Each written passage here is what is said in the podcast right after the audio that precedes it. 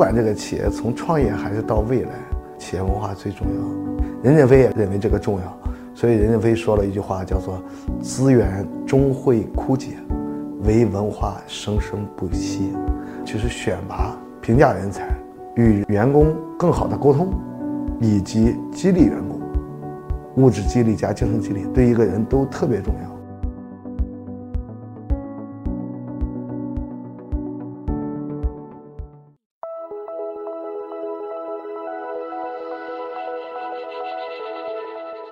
HR 最大的误区，其实他最大的一个困难是这样：是理解公司的业务，就是他不知道这岗位需要什么东西，因为那个岗位肯定不是 HR 的嘛，一般的说营销的、研发的、供应链的、财务的、信息化的，这些是最普通的一些岗位，他都不知道。而越高级的岗位，他的理解越难，因为越高级的岗位跟公司战略和业务发展的关键点越越接近，所以我觉得他们最大的问题就是怎么第一，怎么能够让自己除了掌握所谓的专业的一些 HR 的技能以外，更多的是理解业务。那么理解业务，一个是自己学习，一个就是他要跟业务管理者形成很好的桥梁和纽带。你不需要理解的很深嘛，你俩一起做嘛。比如这个人才画像，我们招个营销总监怎么画？我们要招跟几个营销大牛一起讨论，或者跟公司更高的 VP 一起讨论。你我不需要了解，但是我知道这个方法，咱们一起弄，他们更了解，咱们能形成这个关系，这是可能。特别重要的。那么第三个就是，如果他真的觉得自己还要提升，其实现在国际的主流的方式就是说，第一，HR 我不我不主张都是专业的 HR 的，我选择 HR 的时候就有一些他是有专业背景的，或者在做过一些专业工作，做做过营销，做过研发。比如我就做研发出来的嘛，所以我以后又做过营销，所以呢这样的话我就比较熟。另外就是他可以做一些临时性的或者岗位轮换，比如到某个业务单元待上至少。三个月到半年，这样对他体验业务是很重要的。他能用业务语言来做 HR，而不能用 HR 的专业语言来做，这个是非常重要。因为业务是你的客户，所以你要用客户听得懂的语言，这就是非常重要。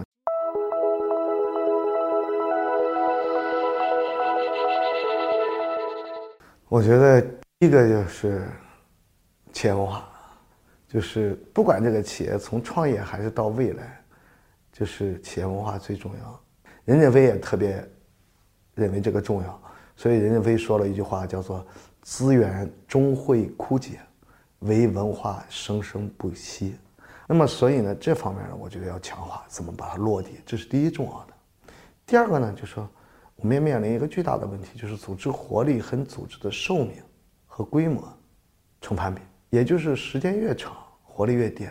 这时候呢，就当你的时间长了，你就有几个要注意的东西了，有几个特别重要的方面，就是第一个就是要开放。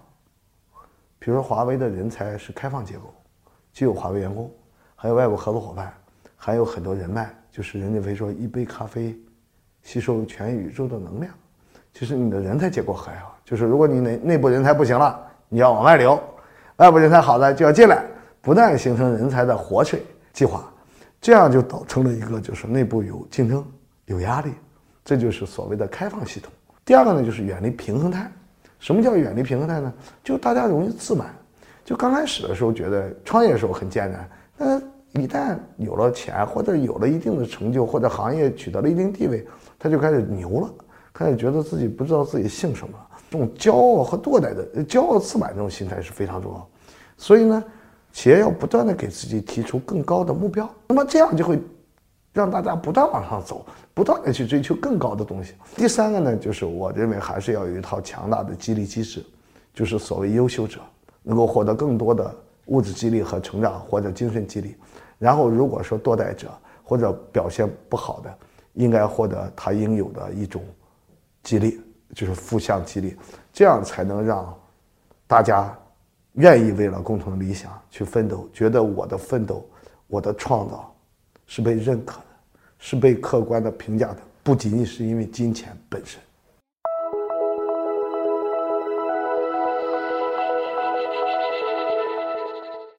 首先，在中国有几个偏差，咱们得理解一下。第一个就是人情化和人性化，这两个是有巨大区别的。那么人情化呢，就是纵容、包庇、迁就。那么还有一种叫人性化组织，人性化组织就是我会关爱员工，帮助员工成长，与员工良性的沟通，激励员工。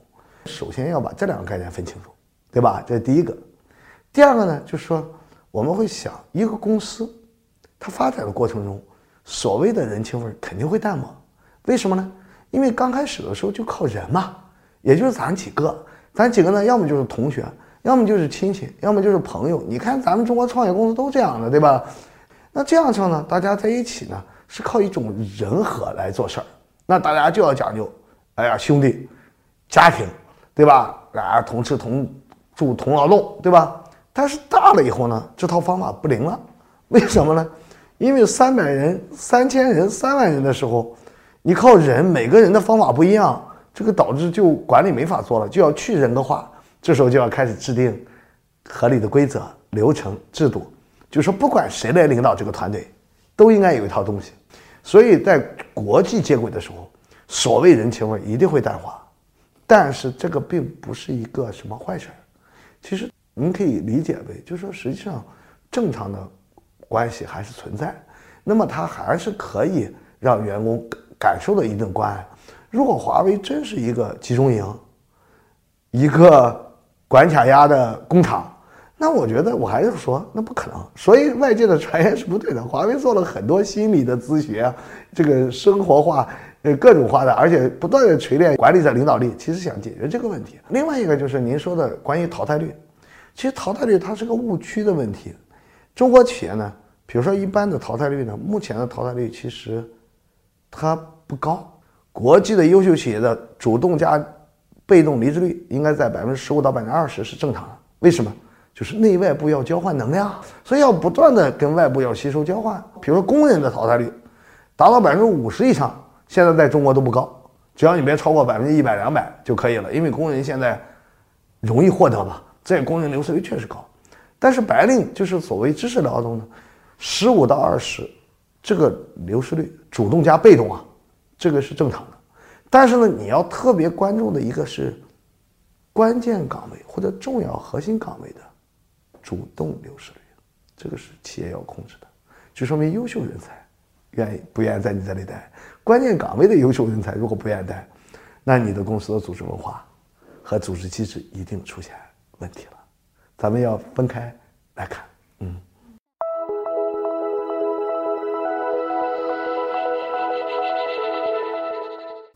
呃，第一个呢，就是说，就是有些人他其实不适合做。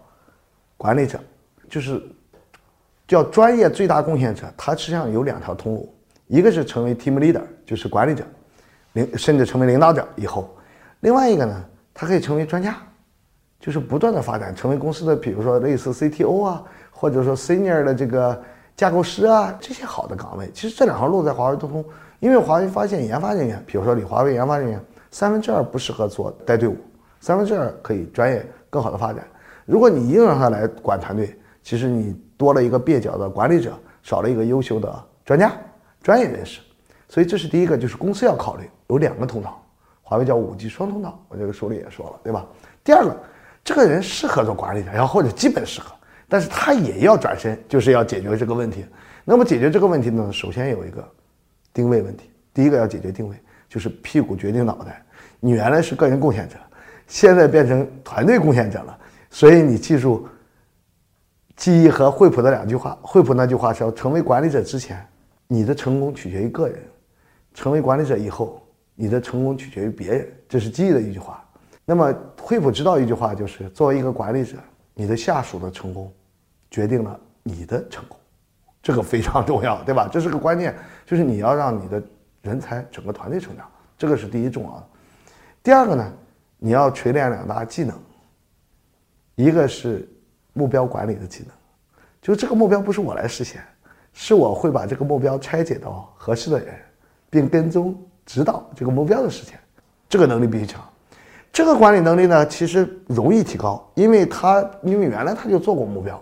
最难提高就是带队伍，带队伍的能力主要几个，第一个就是评价人才，就是作为小领导嘛，选人可能他并不是最重要的，但是呢，评价人才。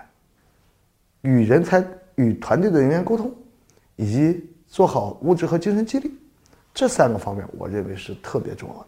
其实更要求更高一点，其实选拔、评价人才、与员工做更好的沟通，以及激励员工，物质激励加精神激励，对一个人都特别重要。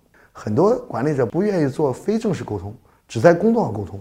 但是我们建议这些管理者要有些非正式沟通，就不谈工作，而且不在工作环境中大家聊天大家一起玩耍或者喝喝咖啡、吃吃饭什么的，这些都是好的方案。就是说，在带队伍怎么带队伍和怎么目标管理这方面要提高。但是最前面一个还是要观念的转变，就是你是个团队的目标负责，而不是对你个人的目标负责。我们就说，跟人打交道这个范畴。这是一个非常容易判断他适合不适合做领导的。第二个范畴呢是影响力范畴，就是他愿意不愿意，就是他对影响力这个动机啊，他有没有一个追求？什么叫影响力追求呢？就是我自己不干这个事儿，我通过别人干，我觉得这个我会带来成就感。因为很多人就说必须他自己做，他才有成就感。比如说这个，咱们知道日本有很多好的手工艺匠人。他这辈子就是把他自己的东西做到极致，比如说艺术家，或者有的是做工程师，他都希望把自己的东西做好，对不对？比如说你们这社里如果有些编辑，他就希望把他的文章做得越来越棒，越来越棒。他对于这种所谓影响他人、指导别人不感兴趣，这种人是存在的，所以他的内心必须有一种，老子将来有一天不干了，啥都不干了，只是帮别人，别人做的更好，这是他的一种诉求。那么这一点也是判断的一个核心，我觉得这两点我觉得足够了。